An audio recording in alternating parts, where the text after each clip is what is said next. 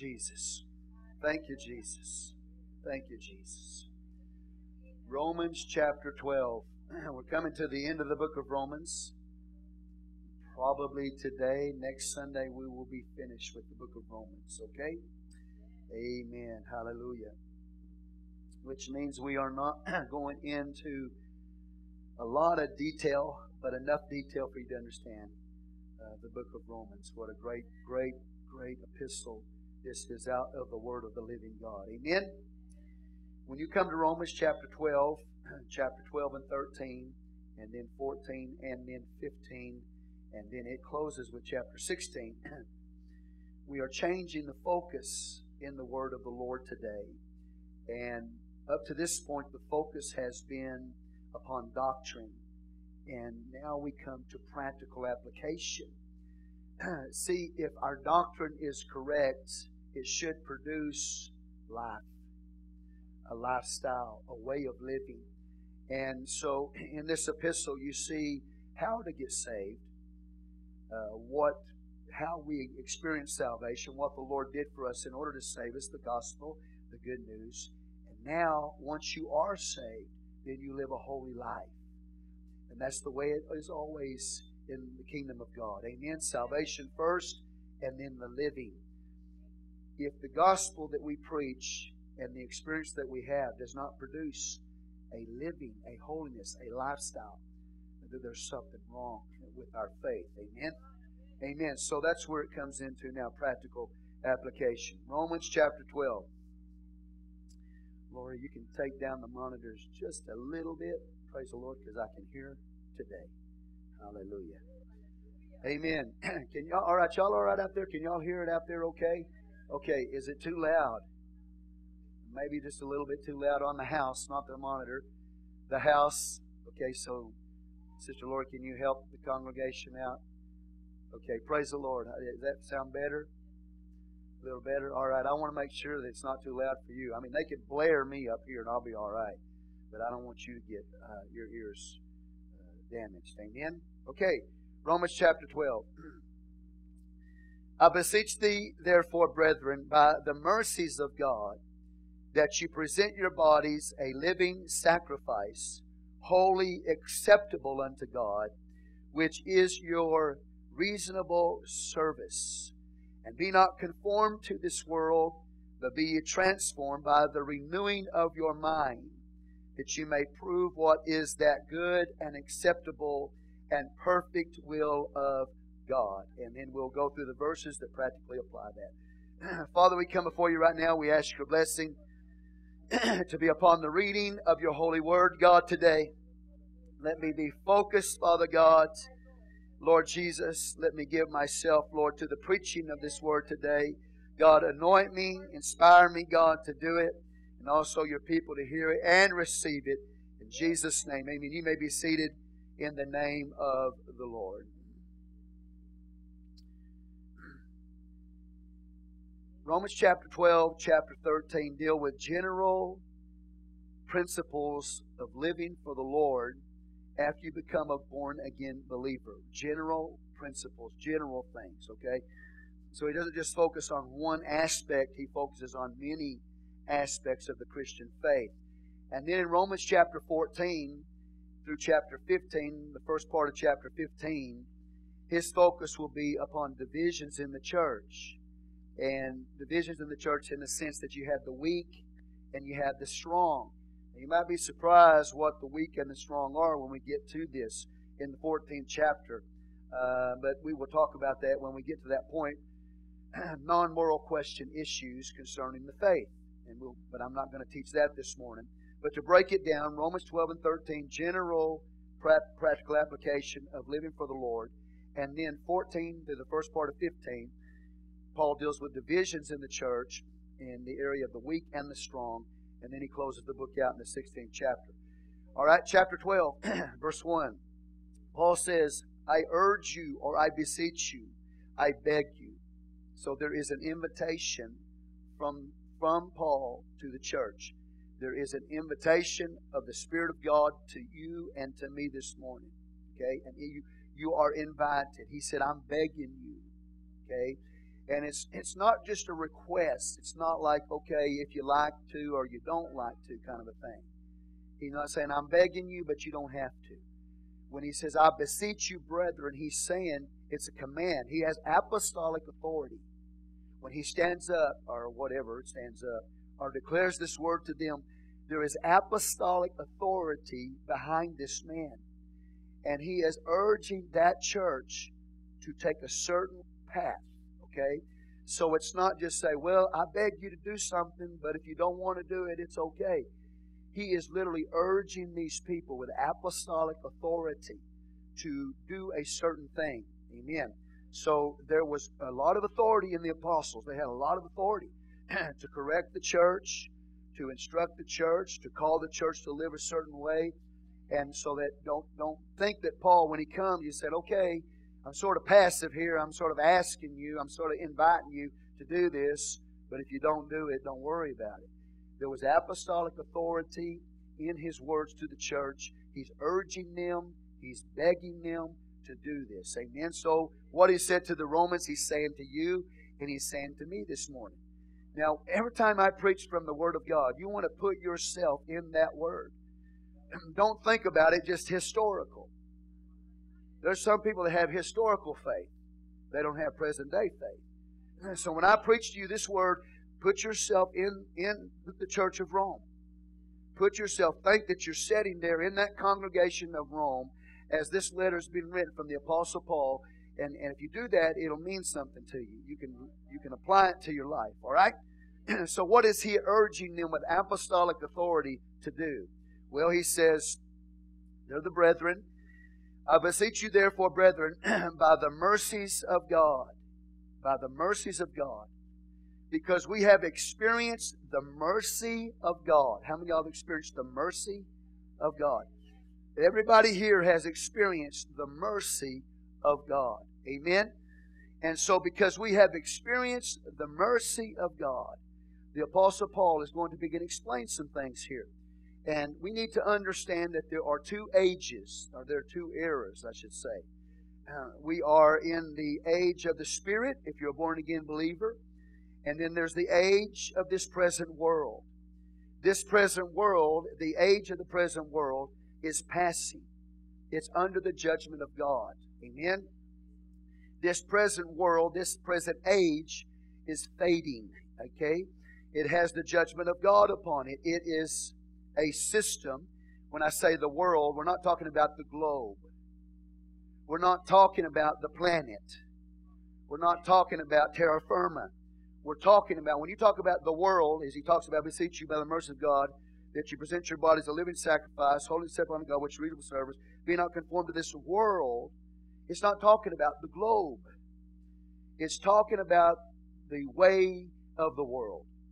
It's talking about their lifestyle. It's talking about their ways. The age of the world, which is passing away, is a system of mankind that is against the Christ of God. It is, it is made up of people who schemed. If you understand the word scheme, means to be underhanded in dealings. And when it came to the Lord Jesus Christ, this world schemed against him. They were underhanded in their dealings with the Lord. And so when you talk about this present age, you're talking about people. Amen. That scheme and plot and plan and seek to oppose the, the Christ of God and His work. And so then in contrast to that, we have the age of the Spirit when the Holy Ghost was poured out, he, he brought in a completely, totally another age. It's called the age of the Spirit. It came rolling in like a big wave, man. And everybody that gets full of the Holy Ghost is now filled with the Spirit. They're in the age of the Spirit in contrast to everybody that's against the work of God in the age of the world, this present age.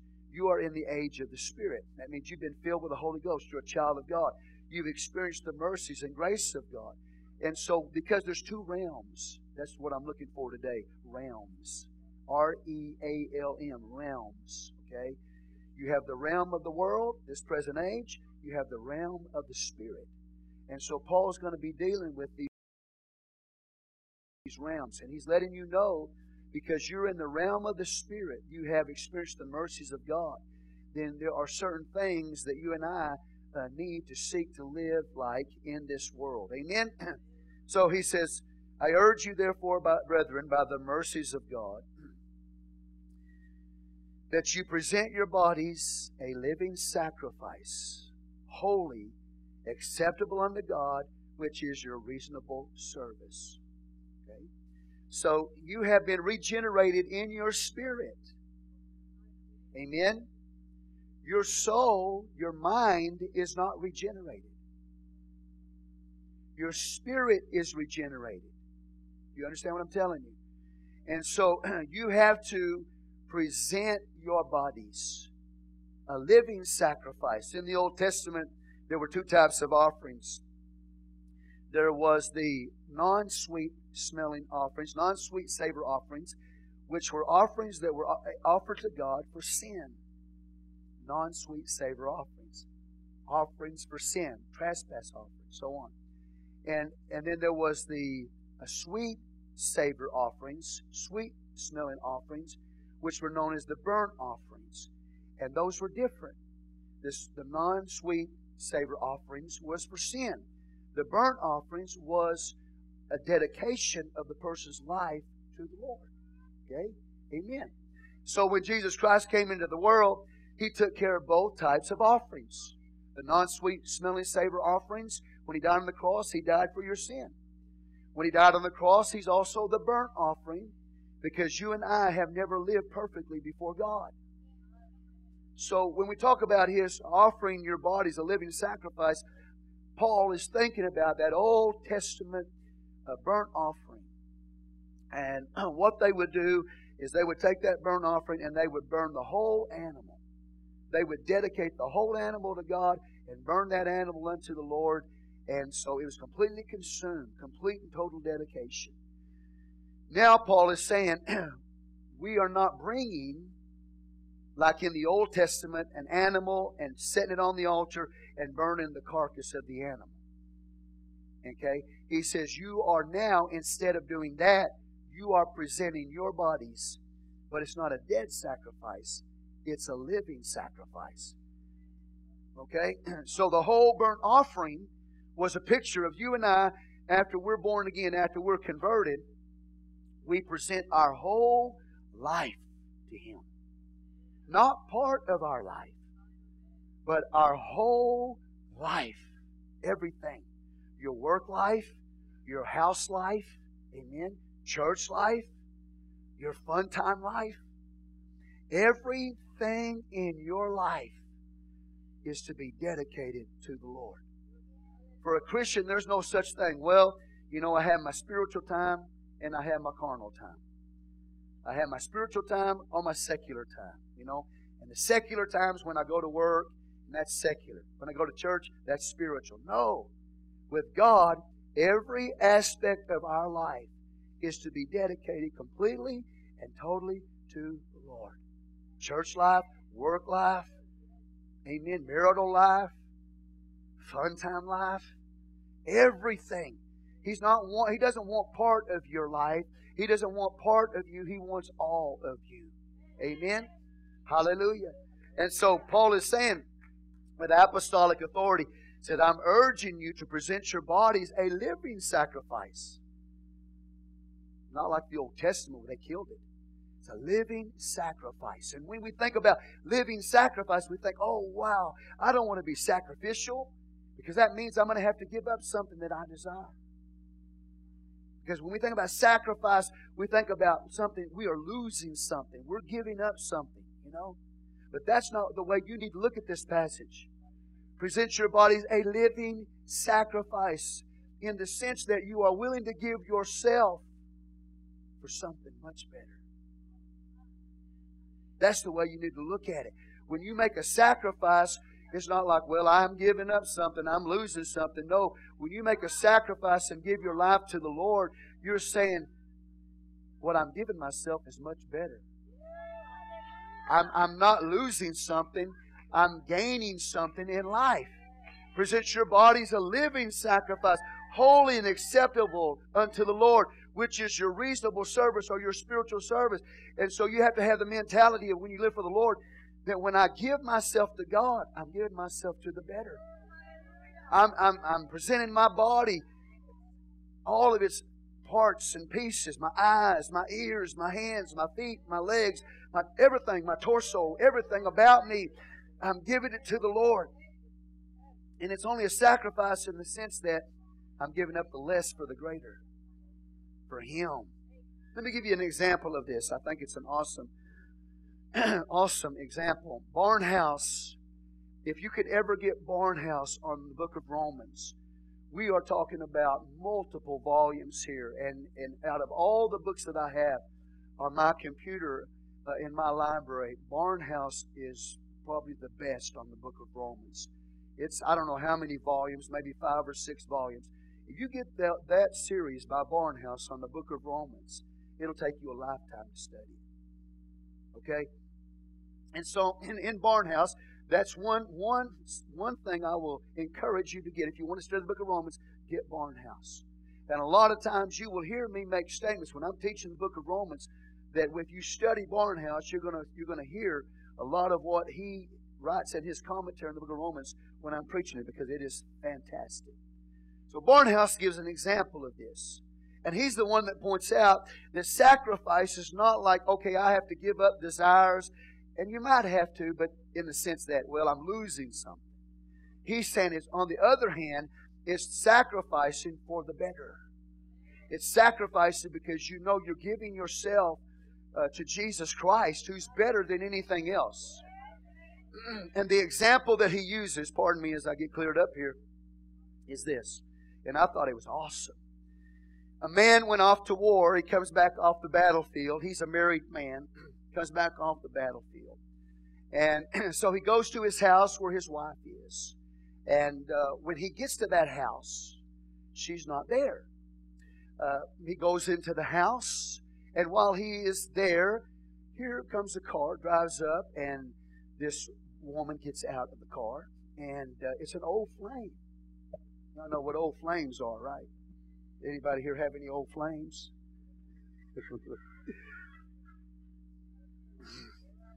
old flame gets out of the car. Now he's a married man. And she walks into the house and she goes into hot pursuit.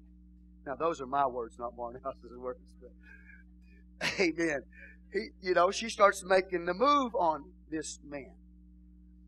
And so what does this man do?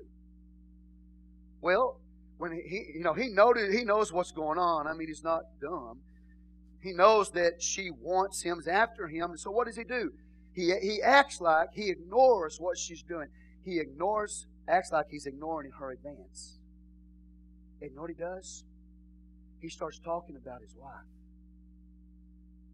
He pulls out pictures and starts talking about his wife, you know, and all of a sudden she stops the advance. And the world, if the world would look at the guy, they would say he lost his opportunity to find pleasure. That's the way the world would look at it. He lost his opportunity. It was a sacrifice. He lost his opportunity to find pleasure. He should have had he should have had pleasure with that woman. But what he was saying was this that the one I'm married to, amen, is the one I give myself to. And you know what that woman did? When he started talking about his wife, how great she was, that old flame looked at him and said, She must really be a great woman for you not to reach out That's the illustration we're talking about here. Paul's talking about that when you live for the Lord, the Lord is so great. When those old flames try to come back in your life. You, you know they're coming. You know they want to take you down. You know they, you know they want your life, but you just start talking about how great the Lord is and, and, hallelujah. Praise God. And pretty soon, hopefully, that old flame turn around and walk away and say, Man, he must really be great for you not to reach out for that. Woo, hallelujah to the Lamb. See, it's about love. It's about how much do you love Jesus Christ? How great is He? When you have these old flames, so to speak, coming around in your life, want wants your life. You say, "Oh no," and the world says, "But that's you're so sacrificial. You don't take your pleasure." You say, "Now let me tell you about how great He is." I'm not the loser here. I'm not the loser. I'm the winner because I have somebody so awesome as the Lord Jesus Christ. Hallelujah to the Lamb. So it's a lot about how you look at it. But you present your body a living sacrifice, holy and acceptable unto God, which is your spiritual service or reasonable service, is because He is so great. Amen. That I want to give my all to Him. I, I don't want to be divided in heart. Hallelujah. He deserves my total dedication, body, soul, and spirit. Does everybody get the point? When you're living for the Lord, the enemy will make you think that you've lost everything. When you really got everything. The devil will tell you how he'll come to you and say, Oh, you gave up so much, you're so sacrificial, you know, you you lost everything for the Lord. That's what he'll tell you. But the Bible tells you when you got the Lord, you got everything. He'll make you feel like you gave up everything when you got everything. That's the way He works. He makes the sinner feel like they're saved. Amen. He makes the sinner feel like they're called to preach. And He makes the saint feel like they're hell bound. And He comes to you and He comes to me and He says, Oh, if you weren't living for the Lord, you'd be happy today. It's so hard to live for God. You'd be happy today. You'd be free, you know. That's way He comes to you. No, my Jesus is so great. It sacrifice is not really a sacrifice. In comparison to Him, there's nobody like Him. There's nobody like Him. It's a trick of the enemy to pull people out of the church and pull them back into the world and tell them, You're going to be satisfied. If you just get out of the church and just get away from the Lord, you'll be happy. Nobody that does that ever is. They fell for the lie. No, let me tell you about Jesus. And let me tell you about my Jesus. Just how great He is. He is so great that I want to give myself totally to Him because I am in love with Him and I haven't lost when I did. The world wants me to think I did. The devil wants me to think I'm losing everything. It's so bad, so bad. Oh, so bad. Oh, no. No, no. He's so wonderful. I present my body a living sacrifice, holy and acceptable unto Him, which is my reasonable service or my spiritual service. Isn't that amazing? You guys need to get that Barnhouse. And you need to start studying the Bible. So when you stand up, you have something to say. Yes, sir. Yes, sir. Now I know wrong. I read all of Barnhouse's commentaries. I read all of them. So when you stand up here and you preach the book of Romans, you don't say anything out of his commentary. I know you didn't get it. Praise the Lord. Hallelujah. Hallelujah. I'm to listen, man. What's going to happen is they're going to get it, and then you're going to get up here, and they've already studied, right? And you're going to get up here and you're just going to start trying to teach the book of Romans, and they know more than you do. So you better get it. But it's no sacrifice. Praise the Lord. If I'm not careful, I'll go bankrupt buying stuff. I'm not kidding you, man. I'm always making payments you know, to Logos all the time. Every month I'm making payments for stuff I'm buying all the time, man. You know, just I can't get enough of understanding the Word of God. You got to invest. Praise the Lord. You got to invest. Be a, if you want to be a leader, you got to be a reader. I want to say it again. If you want to be a leader, you got to be a reader. So y'all, y'all, I'm trying to help you. I'm, I'm even letting you in on what I study. And say, Pastor, where do you get this stuff? Oh, I just stay up at night, look into the heavens. It just, you know, it's like God opens my brain and just drops it in there. No.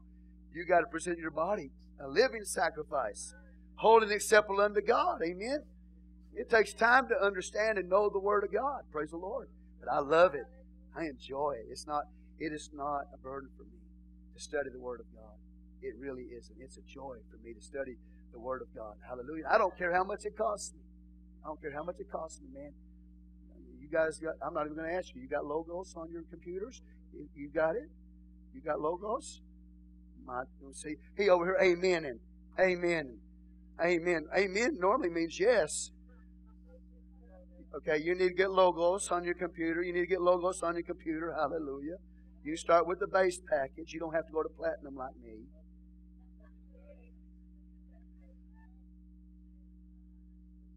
You have to trade your car in to get the platinum. Say, praise the Lord. Hallelujah. But it's awesome. So anyway, I'm letting you in on, letting you in on. Where do you get all this? Well, I told you this morning, one one area, and you don't do anything with it, it's your fault. Okay? Right? So now you know, you want to know, I tell you then what you're going to do with it. Hallelujah. You say it don't cost me anything, really. It's, a, it's just a, a, it's an honor. It's an honor. You can't look at it like in dollars and cents, man. You know, it's an honor. Hallelujah. Praise God. Praise God. I guess I sort of get it, get my James from my spiritual father, Brother Dice, man. When he used to move, they didn't have, as far as I know, computers back in those days. I mean, you know. And so when he'd move, he had so many books, he had to get U-Haul trailers just to haul his books. He was a bookworm, man. He said when he died and they buried him, what, kind of worm was going to come out of him was bookworms. That's the truth, man. He'd load up a a U-Haul full of books, and drive down the road, man, when he'd move. Hallelujah. Say praise the Lord. He told me about it one time. He went into a place and man, this lady was selling books. I mean, volumes and volumes and volumes. I mean, they were lined up on the floor, you know. Just volumes, man. I mean, I don't know how many volumes. He just a, a large amount of books. And so he called brother, brother Sister Dice. Sister Dice. He said, Sister Dice, you know where I am? No, where are you, Brother Dice? Well, I'm over here and I'm looking at all these books. Get out of there, Brother Dice. Get out of Get out of there, Brother Dice. No, you can't have any more books. Get out of there, Brother Dice. But that's the way he was, man. He, he said, when I die, a bookworm's going to come out of me. He spent so much time studying the Word of God. And I think I got my daddy's genes in me because I love to study the Word of God. Hallelujah. Say praise the Lord, church. Amen. I mean, he'd stand up and he'd teach. He'd, he'd talk about the background of the Bible. He'd talk about all different things of the Bible. He said, you know, he said he even studied the grasshopper. He said if you put blue jeans on him, he'll suffocate because he, cause he breathes out of his side. I mean, okay, you know. I mean, that's just the, way he was, man. He just loved studying the Word of God. when you live, that's cool, huh, sister? That's cool. He'd have loved you, praise the Lord, because you laugh. You laugh. He, he, you, me and him were good friends because I laughed at all of his jokes. Amen. He get he live in Odessa, Texas. I was pastoring in Crane. He'd call me up, you know, and he just called up just just to have a good laugh. And then I just sit there and laugh at everything he said. That's why he liked me. Even if it wasn't funny, I didn't laugh him. He'd tell me, I like you, Brother Carter, because you laugh at my jokes. Praise the Lord. He'll like you, Sister Blanca. but it's an honor to live for the Lord. It, it, it, really is. It's not, you think about a sacrifice and the devil comes, you say, oh, you're going to have to give up so much to live for the Lord. You don't want to get back in church. You want your freedom. No, man. That's a lie. He is altogether lovely like the Song of Solomon says. Altogether lovely. You need to read the book, The Song of Solomon, which we've taught you many times. And that's a love story from Jesus Christ to His church. How much the church loves Him and how much He loves the church. You need to read that. He's altogether loved. There's nobody like Him. Nobody like Him. Hallelujah. Hallelujah. So we present our bodies a living sacrifice holy, acceptable unto God, which is a reasonable service. We this is something that we do. We have to present ourselves daily. We have to understanding we've given ourselves, given our life, every part of our being to Him. Every part of our life needs to be governed by Him. It's all about Jesus. Amen. And ho- holy and acceptable unto God. He's looking for a holy people. He's looking for a, a pure people. Hallelujah. Who, what man wouldn't want his wife to be pure? He wants you to be pure. Hallelujah. In your life. Say, Praise the Lord, church. Present your bodies holy and acceptable unto the Lord. What, what, what, the way we live, what we do with our lives, the way we think, what we read, where we go, what we say, what we do, everything is that acceptable to the Lord. How, how does the Lord look at it? He's my beloved. How does He look at it? The way you dress, the way you dress. Is that acceptable to the Lord? And holy, holiness, uh, He says, a living sacrifice, holy and acceptable unto the Lord. Holy. Brother, I, I'm going to stand up here and tell you, I, I can't say right now, I am holy. You can't say, I am holy. What I mean by that is absolute perfection. Totally separated. No, no, no. See, that's where some preachers get into a problem. They live in a perceived holiness. They try, try to present to the congregation when they're standing before the congregation, they try to present themselves as being holy men. Like they've arrived. Amen? No, that's perceived holiness. I am not holy this morning. I'm in the pursuit of holiness. You with me here today? You see a flaw in me? Yeah, I'm flawed. I've got flaws. But I'm in pursuit of holiness. I don't stand up here and tell you, I am holy. The Lord says, Be ye holy. Be ye holy. Amen.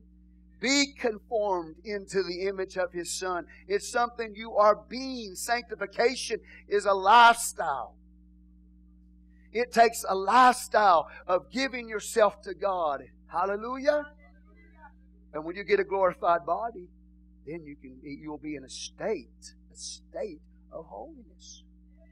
But until then, every one of you in this church is in the pursuit of holiness, and I am too.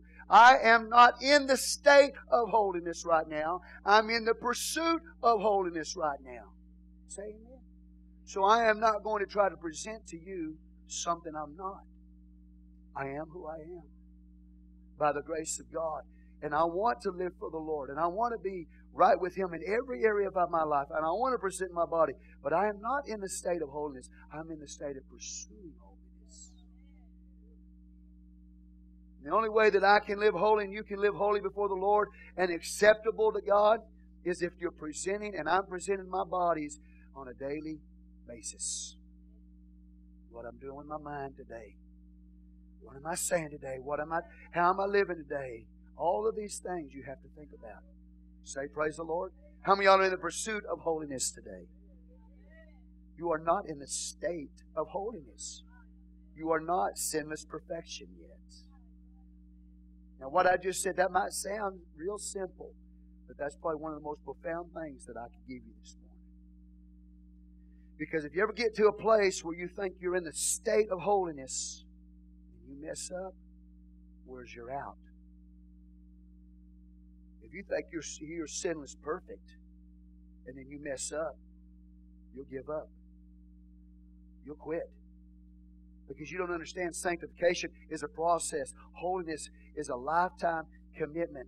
And you're going to get better by day. You, should, you and I should be getting better. We shouldn't be getting worse. That's why it's real important what Paul's going to go on to say in this chapter. Do not compare yourself with each other. Because what you'll do is, well, I'm not so bad as sister so and so. I'm not so bad as brother so and so. My kids are not as bad as those kids are. Well, that might be the truth. But you've got to stay away from that because you are not in the state of sinless perfection. You are in the process of growing and maturing in your own life, and you will until Jesus Christ comes back. Look at Job. He was perfect before God. He hated evil. He turned from evil. Then all of a sudden the test and the trial came, and things started coming out of Job that he didn't even know were there. He started saying things, he started saying words he didn't think he would ever say. Amen. So you're not in the state of holiness, you are in the pursuit of holiness. And if you ever stop pursuing holiness, you are in big trouble. Because then what you're saying is, there's something that I love more than Him. You, if you, let me just put it to you this way, brothers and sisters. If you'll live with this understanding that He's so wonderful, He's so awesome, that if, when, when the old flame comes around to try to pursue me, I don't reach for it because I'm in love with Him. I'm in love with Him. Do you love Him more than these? Do you love Him more than these? And if you do, brothers and sisters, it'll be easy for you to start talking about Him and sort of act like you're ignore, ignoring the advances of the old flame because He's so great. And I'm presenting my body to Him because I'm in love with Jesus. It's not about being self righteous. It's not about being Pharisaical. It's not about that. It's about loving the Lord and living for Him, body, soul, and spirit, every aspect. You might have the dress right, but how's your mind? You might have the dress right, but how's your tongue? It's not about Pharisaical self righteousness. It's a pursuit of living for your love because you love Him so much. Say, Praise the Lord. Not, hallelujah. It's not that way, man. It's not, I'm not in a state of holiness. I, I, I love you. I love you. I pray for you. I pray for you. Every one of us, what this is saying is, I need Jesus. I need God in my life today. Hallelujah. Now, this doesn't give me a, a room to make an excuse for slackness. It doesn't give me room to get, make excuses for a sloppy lifestyle. The pursuit of holiness is a real, genuine pursuit. So, well, I'm not, I'm not in a state of holiness, so I, you know, I'm, I'm going to come short every once in a while. I'm going to fail. That's not the mentality you want to have. Don't give yourself a license for sin. How many y'all love Him this morning? How many love Him more than these? More than the old flames? More than the world? Because that world doesn't love Him. They're enemies of the Christ of God. That age that's passing away, that's fading away, it's an enemy of Christ. You and I should be His friends. We should desire to please Him. We should desire uh, to be accepted by Him. And the way you do that is to present. You have to do it. I can't do it. I can't take Brother Bishop here and put him on the altar. I can't take Brother Timothy and put him on the altar. I can't do it. I can't do any of that for you. I can't live it for you. Every one of you individually have to take yourself and put it on that altar. And as a love slave of Jesus Christ, because I love Him. I'm a bond servant. I'm a love slave. I'm going to take a stand against the system that opposes the Christ of God. Amen. You get the point? He cares about how we live. He cares about how we live. I beseech you, therefore, brethren, I urge you, brethren, by the mercies of God, because you've experienced the mercy of God, that you present your bodies a living sacrifice not for loss, but for gain. Holy, acceptable unto God. Say amen. So we talk about holiness, man, they get all afraid. Well, I don't want to go to that holiness church. You know. A lot of times that's the reason why holiness churches don't have the numbers. Amen. Because they come, they see the lifestyle, they see the way you dress, they see the way you live, and they go, Whoa, that's just too much for me. Well, I'm in love with there's no sacrifice for me. It's no problem. I love Him. It's not that I'm self righteous. Not about that. It's about how much you love Jesus. Say amen. Hallelujah. Say, well, you're in bondage. Really? You're in bondage? Because you don't have to get up every morning and spend two hours, you know, putting on putting on the cosmic queen. The queen of the cosmos. Cosmos cosmetic. Now I don't have a problem with some some things. You know, you might need to put a little here and there, cover up some blemishes or whatever. But I'm, you know, thank God you don't have to spend like two or three hours. Okay, I mean I don't want to get into that today. But you're not in bondage. You're free. Hallelujah. You're free. It's a big memory. You're in bondage. Tell our sisters. You're in bondage. Why, sure, I'm glad you told me because I didn't know that. I didn't know I was in bondage, man. I, I feel great. I feel free, man. You know, I'm beautiful. And when you see me, you see me. You don't see somebody else, you see me. Say, Praise the Lord. Hallelujah. You're not in bondage, you're free. Say, Praise the Lord. They're trying to trying to be the cosmic queen, man. That's the Vashti system. That's the Vashti system. No, you're an Esther. You study the book of Esther, she says, I don't need all of that. Just give me some, some oils, some sweet and some bitter oils. That's all I need. And she went before the, the king, and the king says, I pick you. But the Vashti system, man, they had all these things. They when they were going to do that, you know, that beauty contest, man. And the cosmic queen went after it. She didn't get picked. But Esther, I don't need all of that. Just give me some sweet and bitter. I need some sweet. I need some, some things to go on in my life that are happy times. It can't always be hard. I need some sweetness. But I also need some bitterness to make me the bride. I need some I need some tests and some trials to come into my life. I want the sweet and the bitter to make me the bride of the king. Say praise the Lord. It's not bondage, it's freedom. I never could figure out why a man's uh, so ugly. I mean, I'm talking about man. Man. You know, the woman is the crown of creation. She's the beauty of creation. You know, the beautiful one. But it's the woman that, that paints and the man walks around plain faced. I never could figure out that.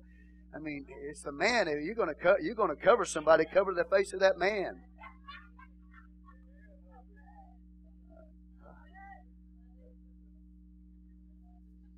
I mean, there might be a, pretty, a few pretty men. I don't know. but most of the time, you're going to paint something. You're going to paint the face of the man, not the woman. I never could figure that out. Hallelujah. Somebody said amen. Say praise the Lord. God is good. I'm not in bondage. You're not in bondage. You're free. You're in love with Jesus. And you don't, you know, it's about your spirit too. It's not just about your outward. It's about your spirit. You can have all of the outward exactly where you need to have it. Have the most stinking, rotten spirit. No, God wants your whole being. Hallelujah. Want your spirit right. Want your heart right. As well as the outward. Hallelujah. Say praise the Lord, church. But it's a lifetime commitment. Holiness is a process. Sanctification is a process. It'll take you a lifetime, brothers and sisters. Amen. And hopefully by the end of this journey, we'll have it all together, right? Say praise the Lord. Awesome. Be not conformed. Well, let me finish. I beseech you, therefore, brethren, by the mercies of God, that you present your bodies a living sacrifice, wholly acceptable unto God, which is your reasonable service, or really a better translation is spiritual service. It's your spiritual service. But it is reasonable. Okay? Now, if we if we look at this and we think about reason, the seat of the intellect, reason, right? then it is to be intellectual is to be spiritual. To be a reasonable person means that you are presenting your bodies holy and acceptable unto the Lord. That's just reasonable. If I don't present my bodies a living sacrifice, holy and acceptable unto the Lord, I'm no longer reasonable. You stop being reasonable when you stop giving yourself to God. Amen? True intellectual people, people who are intellectual, I'm not, I'm not smart, I'm talking about intellectual, are people who live for the Lord. Amen? They, the reasoning, the seat of the intellect. When you live for God, you give your life to God, you're the reasonable one. It is not sometimes this Bible right here. I feel like I'm almost boring you this morning, but this is practical application. Let me say it to this. This Bible right here will at times go above human reasoning. It will ask you to do things that's above your intellect, your human intellect. It will ask you to do things that, as far as humanly speaking, don't make sense to you as a human being. It will go above, the reason of that Bible will go above the reason of your own intellect. But even though the Bible sometimes goes above your human intellect or your human reasoning, it's never unreasonable. Anything that you find in the Word of God is never unreasonable, even if it goes above my reasoning. If I can't, I don't understand it. Doesn't make sense to me. You know, the Bible requires it. It might be above my intellect, my reasoning, but it's never unreasonable. When you do what God tells you to do, even though your mind is saying, oh, no, that's not even reasonable to do. If you do what God tells you to do, instead of unreasonable, it's reasonable. Reasonable service to present your body, a living sacrifice, holy and acceptable unto God. To the unbeliever, and this is to the believer, but to the unbeliever, how unreasonable it is for a person to die and go to hell when they did not have to die and go to hell. The most unreasonable thing that they could do is to die and go to hell. To not present them themselves to God to be saved. Unreasonable. To die and go to hell. Everybody today that is in hell, they are the most unreasonable people that have ever lived. It's unreasonable to die but it's also for the believer, it is unreasonable. It is unreasonable not to present your bodies a living sacrifice, holy and acceptable unto God, which is your reasonable service. It's your spiritual service. I'll tell you what, brother, sister. People that have the most problems in their life, in their world, are people who don't present their bodies to God who don't give their lives to God. A lot of problems as a result of that because they're unreasonable. If you're an unbeliever, it's unreasonable to die and go to hell.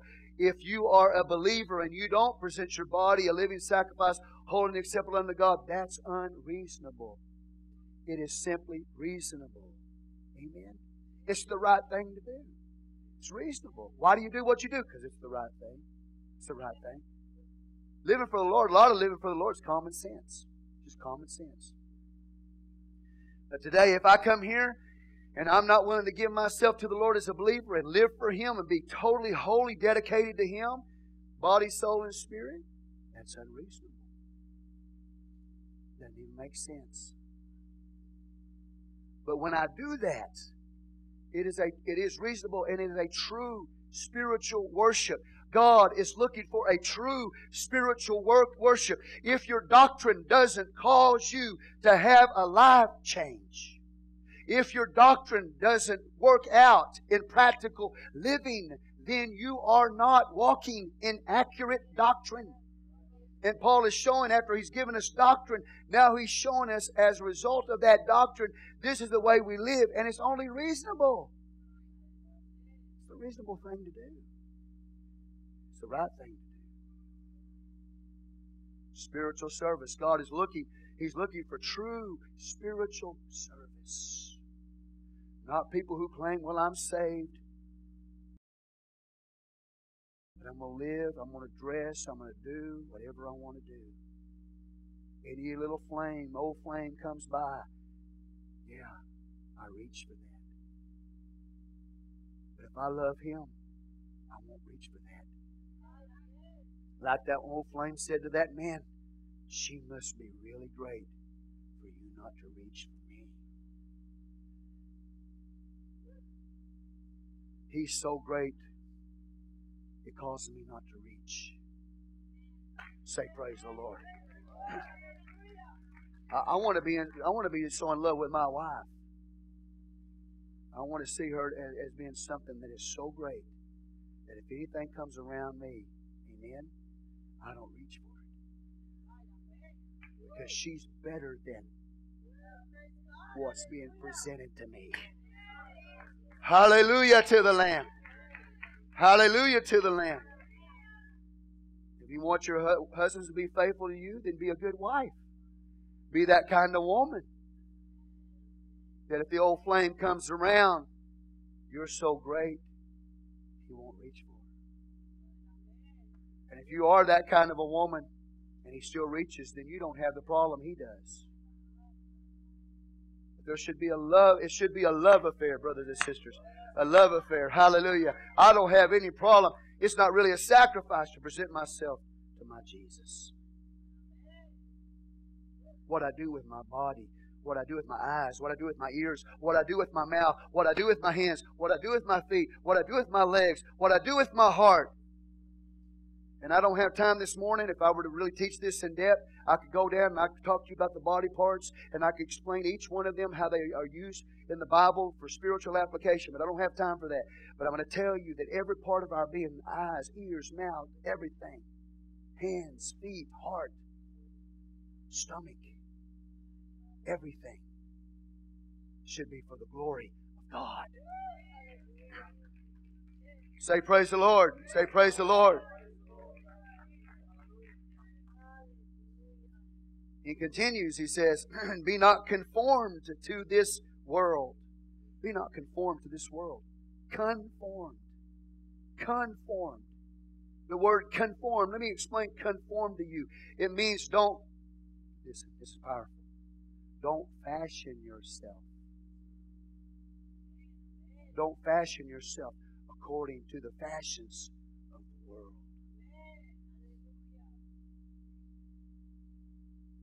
One translation puts it that way don't fashion yourself after the fashions of the world. Another translation is don't let this world squeeze you into its mold. The, the, the definition and understanding of the word conform simply means this it's a little chameleon.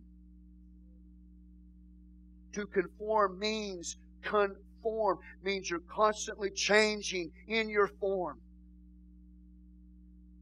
People come around you, they put pressure on you. You're a chameleon. You become, you follow them. You become like them. You are conformed.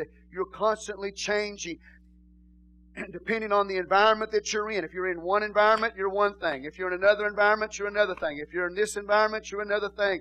And if you're around this person, you become one thing. You're around another person, you become another thing. You come to church and you're all holier than thou. Then you get out of the church and you live like the devil. It just depends on your environment. It depends on who's there. And you adapt. The Lord says, do not be that kind of a person that is constantly changing all the time according to the pressures or the fashion of this world. Hallelujah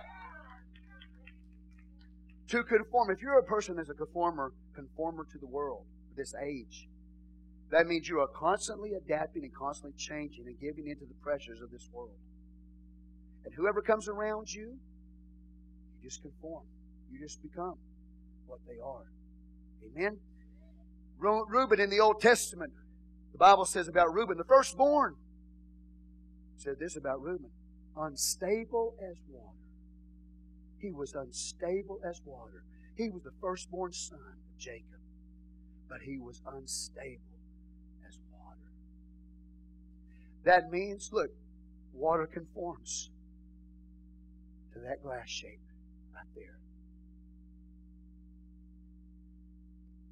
Whatever boundaries that the water is in, it conforms to the shape of that boundary. The water is the same shape. Unstable as water means that whatever is around you, you become. You conform to that. You get into that mold. God doesn't want us to conform to this age, this, this scheming, the scheming of the world against the Christ of God, the underhanded dealings. It's like the world. You start being like the world when you get underhanded. When you start scheming and you do things underhanded and you plot and you plan in a destructive way. You're acting just like the world.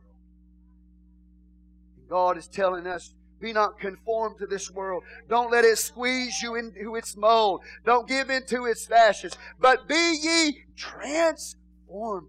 Metamorphosis. Greek word metamorphon.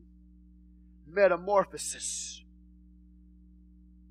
Morphe means there's something on the inside of you that's fixed. Something on the inside of you that's unchanging. It's Jesus Christ He's in you. Romans chapter 8 says that we are to be conformed into the image of His Son.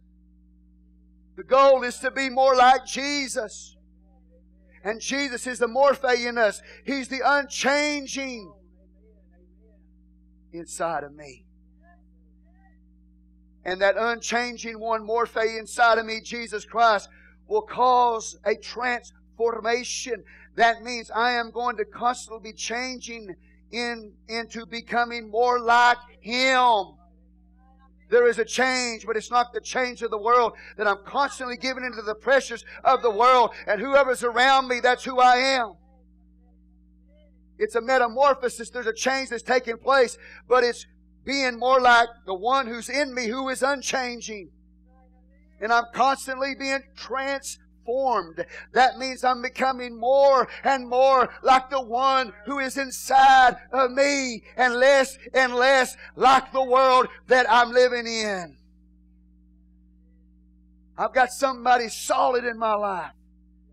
He's the morphe in my life. He's inside of every one of you. If you have the Holy Ghost today, He's on the inside of every one of you. And where you change you change. Meta means to change. Your condition. Morphe.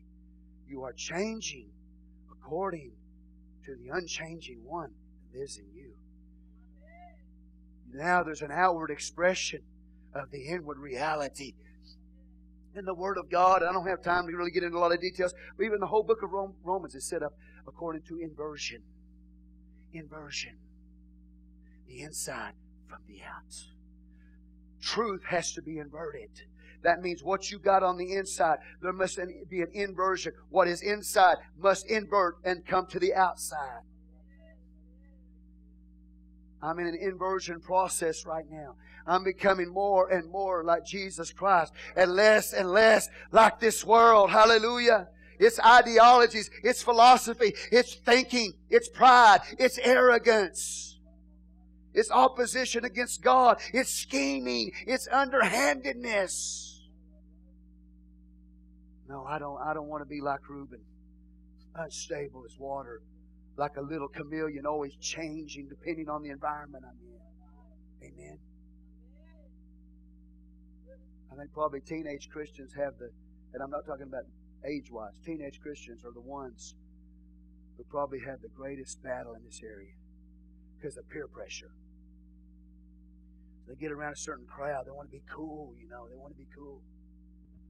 And, and sometimes, Sometimes I'll look at them and say, and you're not cool either.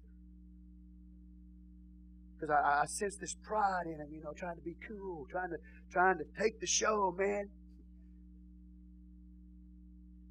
We used to have a track team, you know. It didn't last very long because I just be honest with you. I told told them I was so tired I couldn't do it by myself, you know. And I was, so we didn't.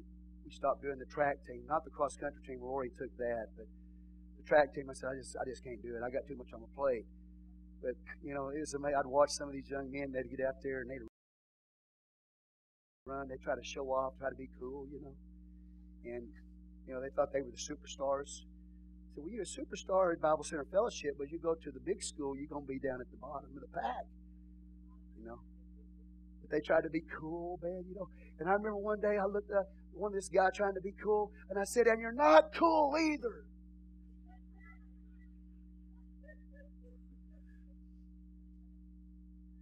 You know, trying to be cool, man, trying to fit in, you know. Hallelujah. You know,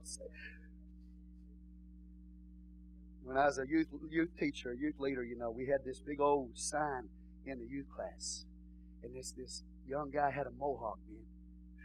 You know, it's kind of going back to that again. I'm going some mohawk right down here, you know, hair and then everything shaved up next to it. But anyway, there's a picture of this young guy, blonde-haired young guy with a mohawk, you know. And the question on the bottom of the poster says, "Why? Why?" And it didn't just show a picture of that one guy with mohawk. It showed like a picture. Everybody had the same haircut. Everybody looked the same. And the question was why? And he said, to be different. That's why. But he wasn't different. No, he was conforming to the image. Conforming to this world, man. He wasn't different. He's just like the rest of them. Hallelujah. I'm glad I'm different for Jesus. I want to be different for Jesus. I'm not an oddball. I'm not an oddball. Living for the Lord, being holy is not being an oddball. Hallelujah. Say, Praise the Lord. Be not conformed to this age. There's some good things in this world. Everything in the world is not bad. He says, don't be conformed to this age. He's not talking about the globe. There's some good things on this planet you can enjoy some good things. God, God gave us things on this planet to enjoy. And I enjoy some, some things. Hallelujah. You should too. Amen. God wants you to enjoy your life. As long as it's sanctified. Now, everything in the world's not bad. We're not, we're not some kind of oddball. You know what I mean? I remember when I was in church and wasn't pastor, I was in another church. This guy came in and he just he look off up in space all the time. Like he's I'm going, what are you looking at? he just he just look off in space, you know. You know what he's trying to do? He's trying to present himself as like, you know, being super spiritual.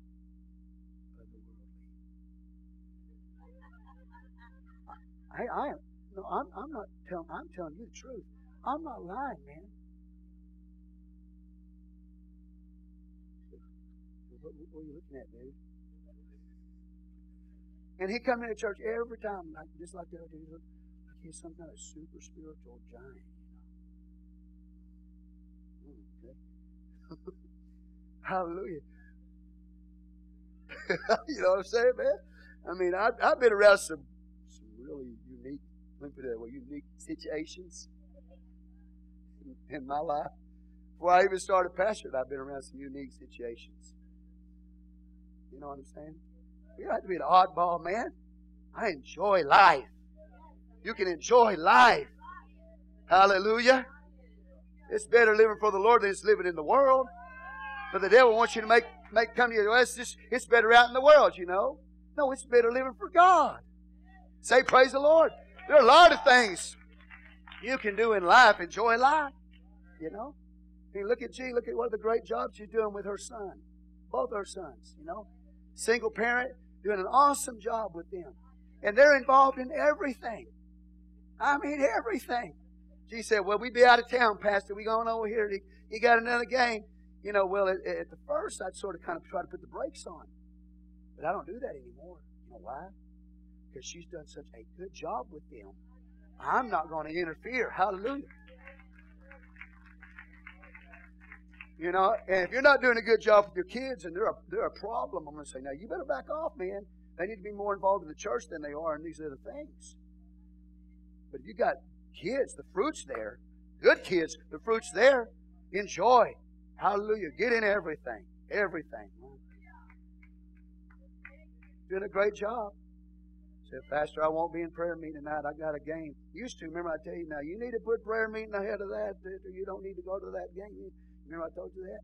Oh, oh okay, anyway. She still comes and prays on her lunch break, she says. But now, because I see the fruit of her life and the decisions that she's made, she says, I won't be in prayer. I got a game with my boys. Go ahead. That's right. That's what I told my I told that's what I told my wife. I told my wife, I said, she's doing such a great job. I said, I'm not meddling. The only time I'm going to have to step in is if they're, you know, I'm saying they're so involved in everything else that they're like zoning. You know, they're in church and they're zoning. They don't want to be in the house of God. They don't even know where they are. They don't even know who they are. You know what I mean? They're just they're somewhere else. Okay.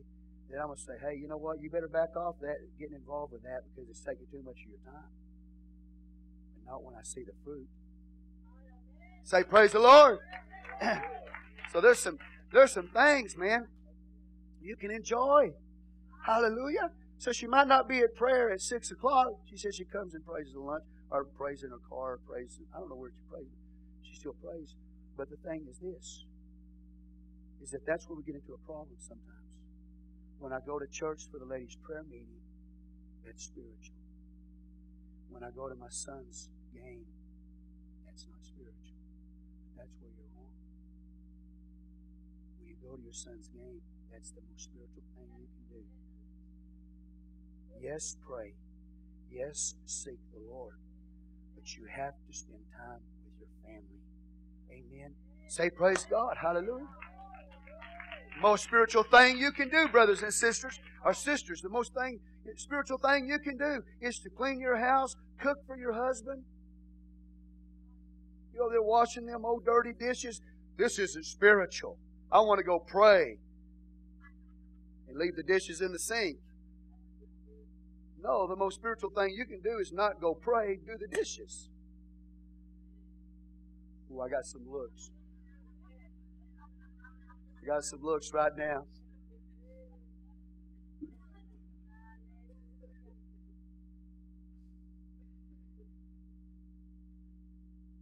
It's all spiritual. God looks at as all spiritual service. If you do it with your heart unto Him, glorifying Him with a, with a, a, a purpose or a goal in mind. Hallelujah. I don't I don't meddle anymore. I don't. Don't have to. I gotta look at this. Look at the fruit. Look at the fruit. And I tell you, if it does, if it's not working, you look at your kids. If it's not working, do something different. Don't keep going down that road until it breaks. You look at your kids, and if it's not working, you change it. Say amen. Hallelujah. God wants you to be involved with your kids. One thing about a pastor, being a pastor, is that a pastor loses kids. I made up my mind a long time ago I'll never put the church in front of my kids.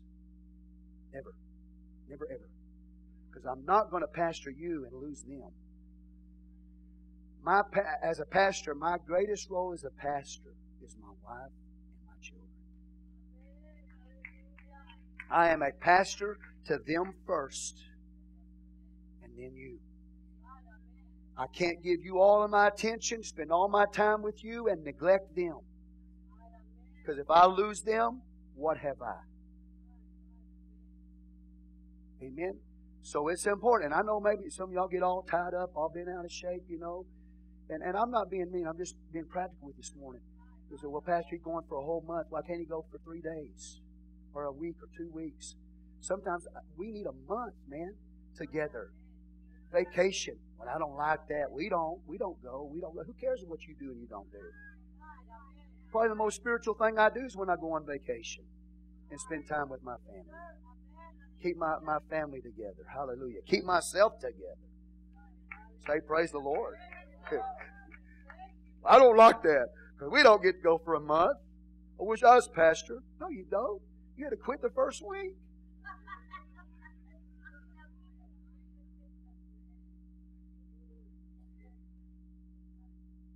There's some things you do. And so when he talks about be not conformed to this world, he's not talking about the planet. He's not telling you everything is bad. You know?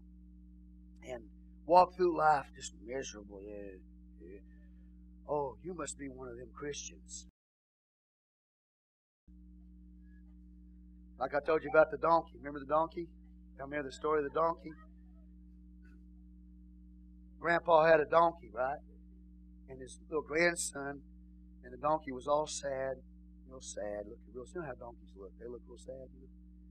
The donkey looked real sad, and the grandson looked at Grandpa and said, "Is he a Christian?" he a Christian. I mean, man. Why did he laugh, dude?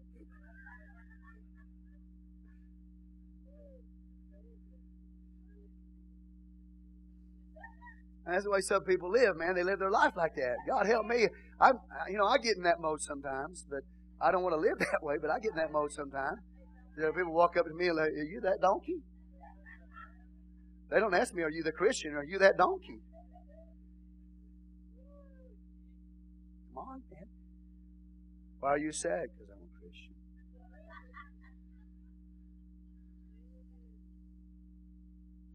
Hmm, man, if that's a Christian, I don't want to be one.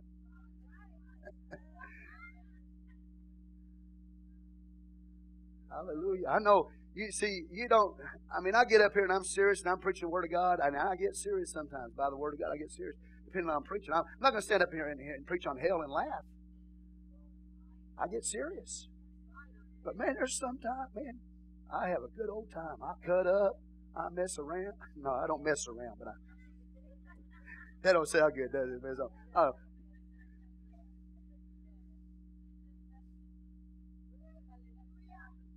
An older man and an older woman went out was going to go out to together one one day.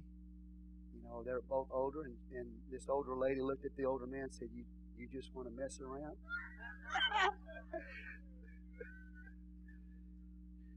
you just want to mess around. so when I say I mess, I like to mess around, I got to be careful, man. You know, you might misinterpret that. Hallelujah. You walk out of here and you tell everybody, hey, our pastor, he's a player, man.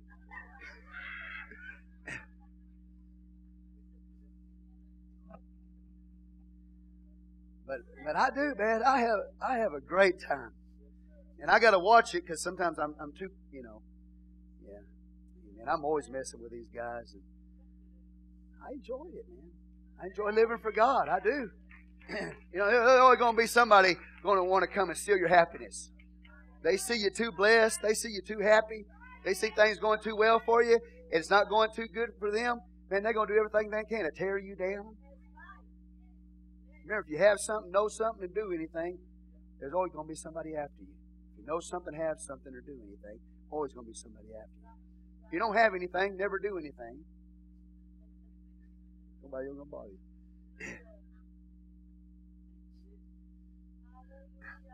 Right? You know what I'm saying? I'm, I'm finally, I'm getting, I'm starting to rub off on Melvis a little bit. You know, she, a little bit. You know, she, it's there, it's already in her. I know, and you know, but she, she, for a long time, she wants to be real serious with me, man. I'm always,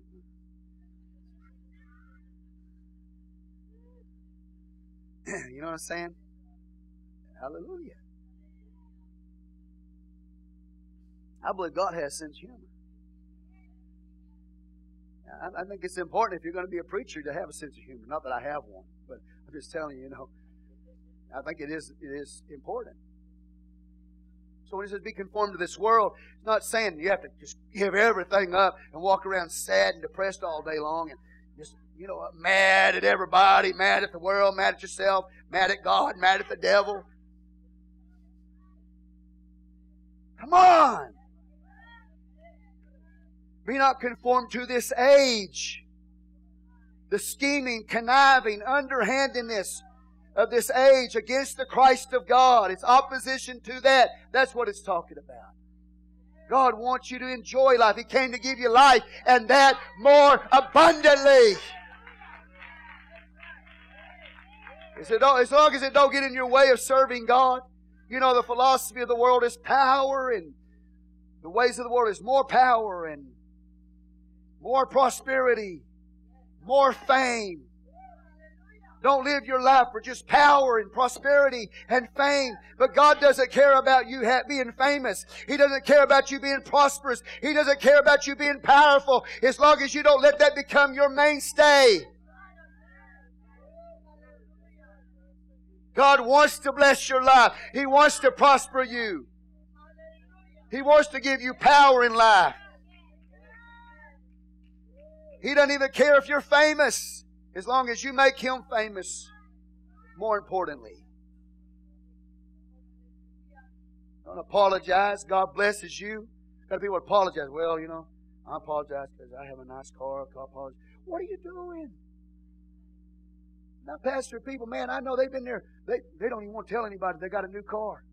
They'll drive up to church. They have a brand new car. They don't want to tell anybody. They park in the back 40. Why? Because they're worried about what the saints are going to say. Oh, you got another new car. You got another new car. They got another new car. Uh, I, I told one sister, who cares what they think? I don't care what they think? As you can see, I don't care what you think. I just normally get a new one just about every year. so I don't care what you think. Hallelujah. But I don't want to, that, that shouldn't mean your only pursuit in life. Hallelujah. Know? God, God doesn't have anything about legitimate things, getting married. He wants you to get married, but to the right person. He don't have anything about being successful. He wants you to be successful when you put him first. Amen. Man, I rejoice. They about Asia here, you know. She went off and got some training and got certified. Man, she's doing very, very well in the pharmaceutical industry. Man, I, I'm excited about that. Hallelujah. If you find out somebody's doing well, you need to start rejoicing. You need to start thanking God. Oh, well, well, you know, well, well, well, well. well. That's why you're in the shape you're in, because you got that old nasty spirit. Well, well, well.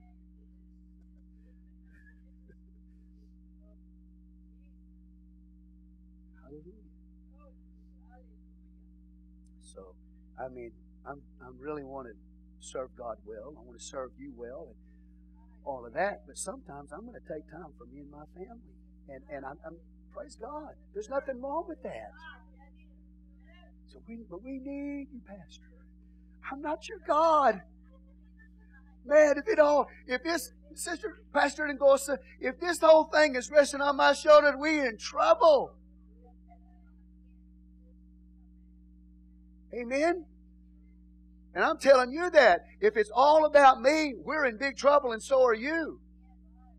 I don't mind helping you, man, but I'm not your answer. Jesus is your answer. Somebody said hallelujah.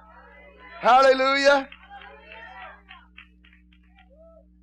Amen. Well, you had the opportunity, you do the same thing, so why judge me? I wouldn't. I wouldn't do that. It'd be worse.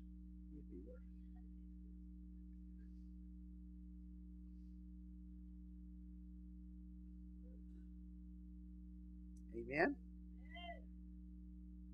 You have to understand the Word of God. Be not conformed to this world, but be transformed by the renewing of your mind, that you may prove what is that good, acceptable, perfect will of God. God simply wants you to give yourself to Him. And whatever you do, if it's with your kids, if it's athletics, if it's education, if it's the job, whatever it is in life, your family, of course, your church, it's all spiritual in the kingdom age, that's why the Bible says holiness will be written on the pots. It'll be written on the pots. Because everything is sacred to God, even the pots that you wash. When you wash dishes, You're saying, and you're sitting there, you're like, oh God, it's morning. No, good morning, God.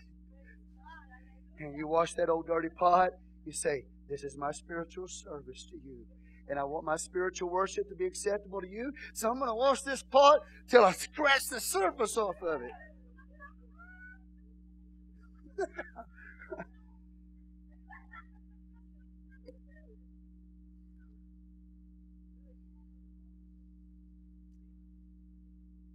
I do most of the, I do most of the cooking around the house. My wife does a lot of cleaning afterwards. And I noticed her the other day. I cooked some eggs. Man, she had the, this sponge out on the bottom of that pan.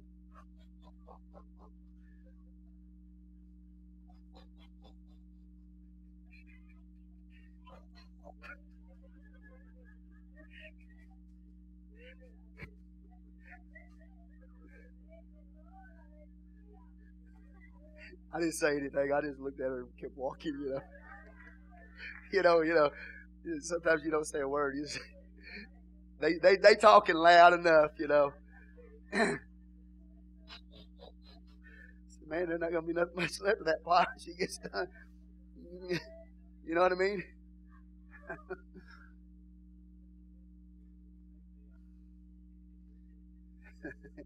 so quote this.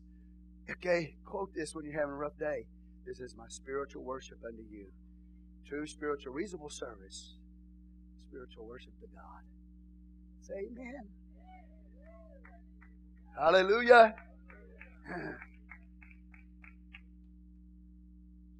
You know God wants to bless your life.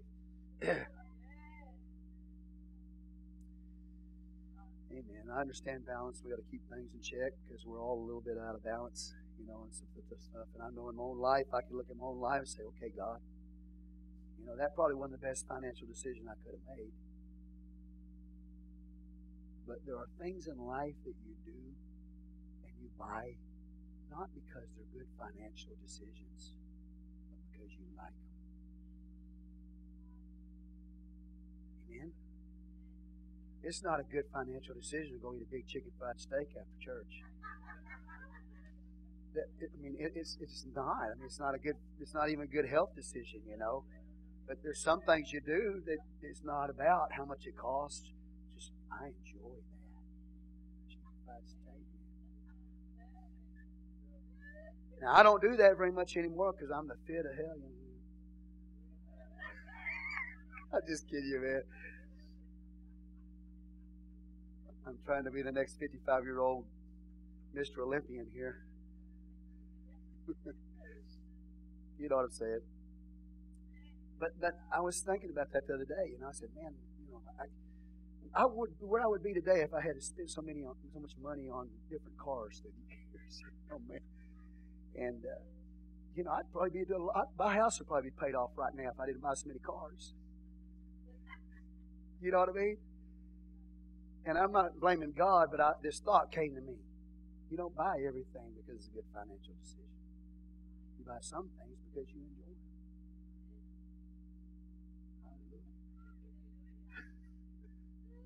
Right? Well, I don't. Yeah, I'm not going to buy my wife no roses because I don't want to spend fifty cents. Now it's hundred and fifty dollars. Hundred fifty dollars from flowers are going to die in a week. Right? That's not a good financial decision. You better do it. You're not doing it for you. And it's not a it's not about a financial decision. It's about her. Amen. Somebody said amen.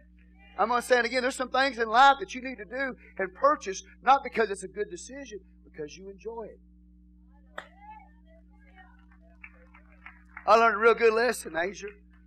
When I first got married, you know, this one I used to, you, know, we used to observe all the pagan holidays and added some to it. You know what I mean? Pagan holidays wasn't enough, so we added some more holidays. But in the days we celebrated pagan holidays, you know, like Valentine's Day, man. The first year I was married, Sister Kathy, I went, I bought my my honey, a box of chocolate candy, heart shaped chocolate candy, you know. And and I said, Oh, you know what? I'm gonna go the extra mile I'm to get her a plant too. And so I, I got the box of candy, and I noticed the little old plant is about this tall, and maybe this tall, maybe this tall, and in a little old box, little old, little old, little old, little old plant. I, I walked in. I was so proud. Came in off my lunch hour.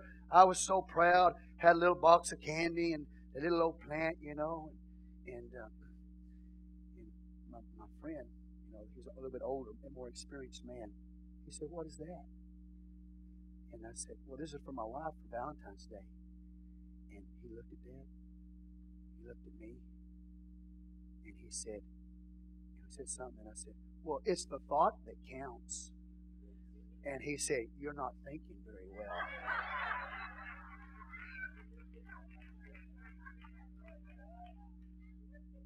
He said, He pulled out the money out of his pocket. He said, Give me that plant. Go buy her a real plant.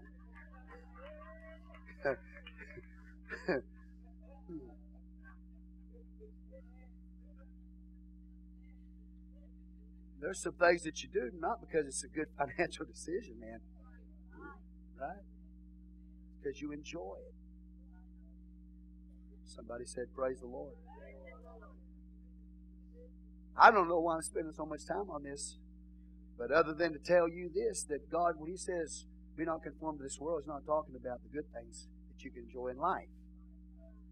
It's about that, that, that world that's in opposition to the Christ of God, that system of thinking. Okay? Where to them, brothers and sisters, that's all it is. It's about power, it's about prosperity, it's about fame. That's it. That's all they live for. But I don't, and you don't, because we're married to Him. And I want to tell you something right now. My Jesus isn't cheap. He paid the ultimate price, more precious than silver or gold. My Jesus is not cheap. He's not cheap in His sacrifice to die for you, and He's not cheap in His blessings with you. My God is an abundant God. And I don't I don't preach name it, claim it, necessarily a prosperity gospel, but it is the truth. God will bless your life. Hallelujah. He, he, he, wants you to enjoy. Hallelujah. When y'all get married, he wants you to enjoy each other. Hallelujah. He wants you to hallelujah. Say praise the Lord.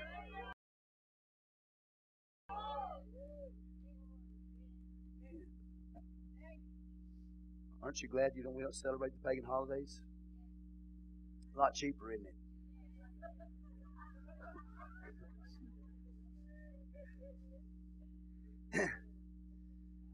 but I still have an anniversary. I couldn't get rid of that pagan holiday. I mean, I'm sorry, that wasn't a pagan holiday. Either.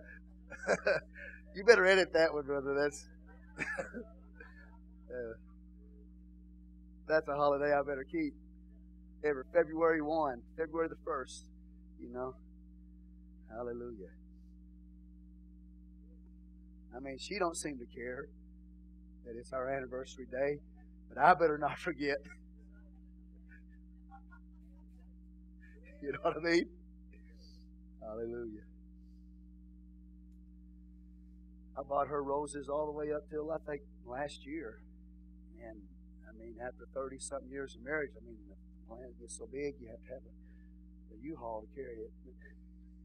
So I, I, I stopped, but I better start back up, don't you think? Maybe that's why my year hadn't been so great.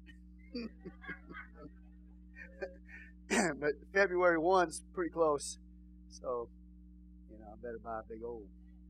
Because what I, you know, the reason I say that is because I'd buy a rose for every year. Or I'd buy 12 roses and I'd add a flower for every year. So you get over, you get 30 of those, that's a big old plant. You got to get a U-Haul. you know what I mean?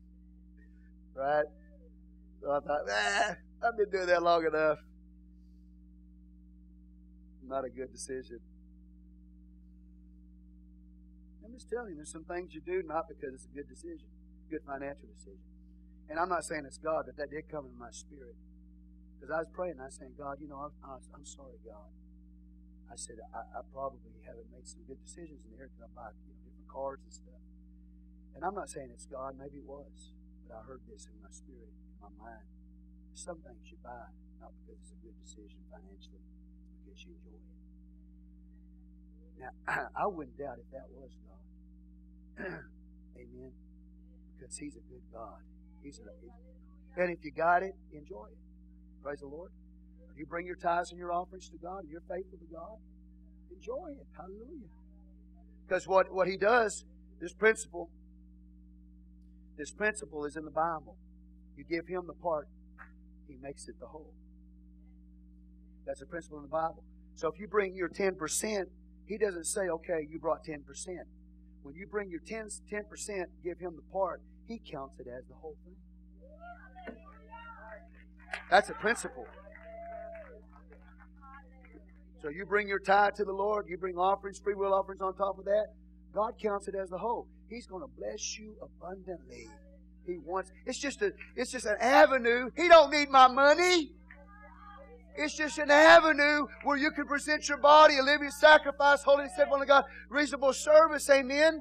Be not conformed to this world. It's just a way that you can show by reasonable worship. I love you, Lord. Hallelujah. Can't outgive God. It's, it's a way by which God can bless you.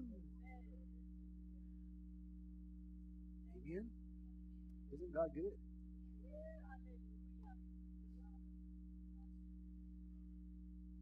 So we know what it means. Don't let the world squeeze you into its mold, its way of thinking. To this, but be ye transformed by the renewing of your mind. I explained transform, metamorphosis, morphe, that solid, unmovable, unchanging Jesus in you that comes out and changes you by the Spirit and by the Word of God to be more like Him.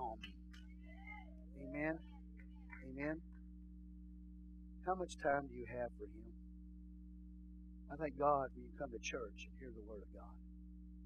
I thank God that you take time to seek Him in prayer. I, I thank God for that. that. But that's not the only time you're serving Him. Amen.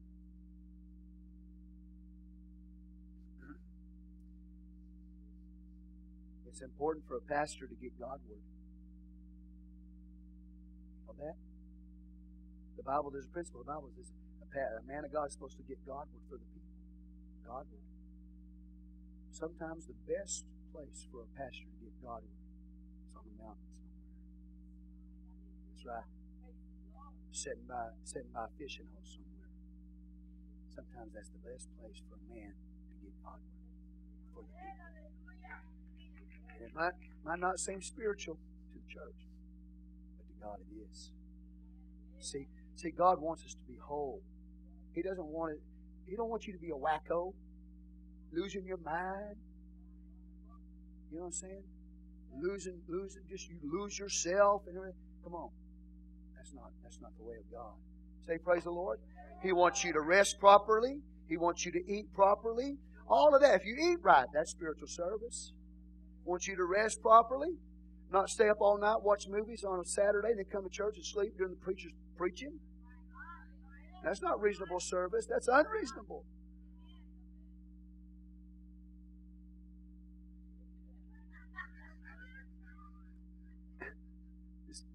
I mean, what would you do if I was standing up here and all of a sudden I just.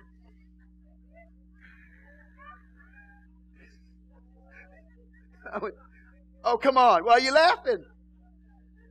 Why are you laughing? When you do that, I mean, it's real gradual, too.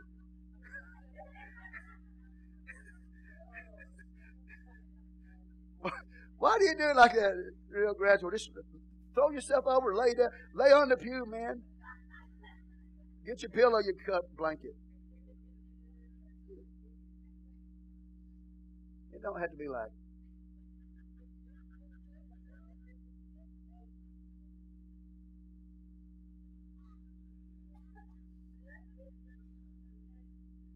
tell you what, if you're going to go to sleep in church, look at the person next to you and just do this. Say, you know, just do this when it gets good. Wake me up when it starts getting good.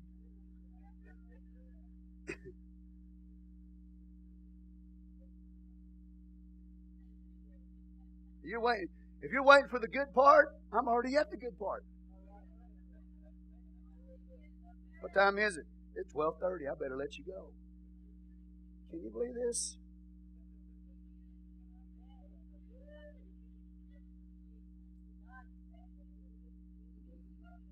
I haven't got out of the second verse. I'll, I'll finish it tonight. Okay? I can't believe this, man. I, I am sure glad I didn't plan on doing 13 too.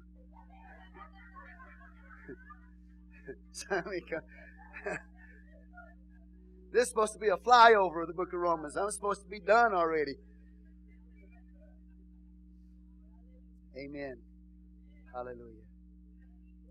I beseech you, brethren, by the mercies of God, that you present your bodies a living sacrifice, holy and acceptable unto God, which is your reasonable service.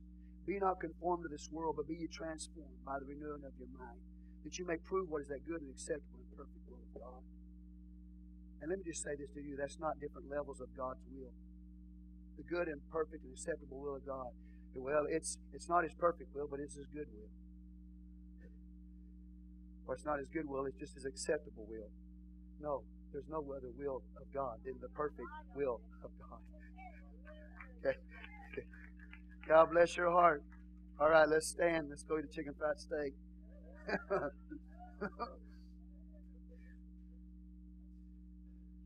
Who cares, Tony? Forget it, man. I, I'm about ready to give up on this Mr. Olympia tribe, you know, deal. you to quit a long time ago, man. Praise the Lord. But it, it takes you a long time to lose it. You know, I can lose it in a day, man. So, yeah, when you're young, man, you you can quit working out and like you still look good in a year or a year or two. Yeah, you get old, man, you quit working out, and in a day you lose everything. just that's just the way it is, man.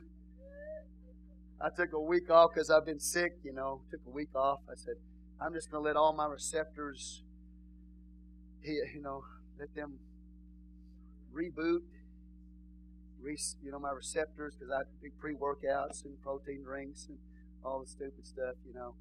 And so